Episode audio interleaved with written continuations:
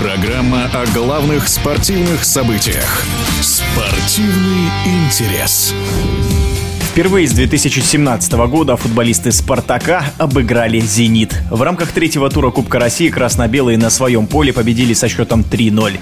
Все мячи были забиты во втором тайме. «Спартак» прервал беспроигрышную серию встреч «Зенита» с московскими командами, которая насчитывала 22 матча. О поединке рассуждает в прошлом главный тренер сборной России по футболу, заслуженный тренер РСФСР Борис Игнатьев.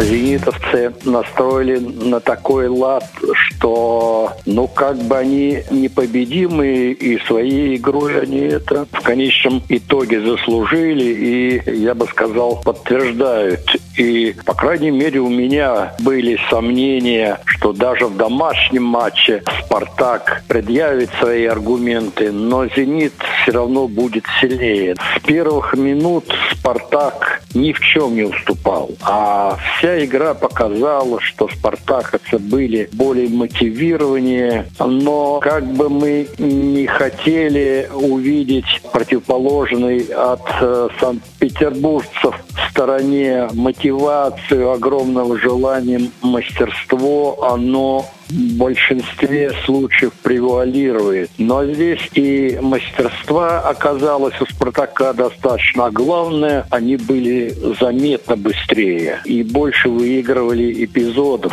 Это как раз и подтверждает то, что «Спартак» либо был лучше готов в функциональном плане и в технико-тактическом, либо «Зенит» не прожил, не просмотрел на перспективу игру. Ну и, наверное, я так увидел концовку, когда «Зенит» завладел, я бы сказал, инициативой, но счет диктовал «Спартаку» играть несколько по-иному. Поэтому я поздравил бы «Спартак», который подтвердил нам, что есть в нашем чемпионате несколько команд, которые при должном отношении и при недолжном отношении к себе зенитовцев могут составить здоровую конкуренцию, что, на мой взгляд, подымет интерес к данному чемпионату.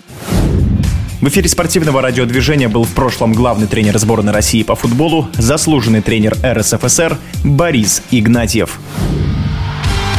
Спортивный интерес.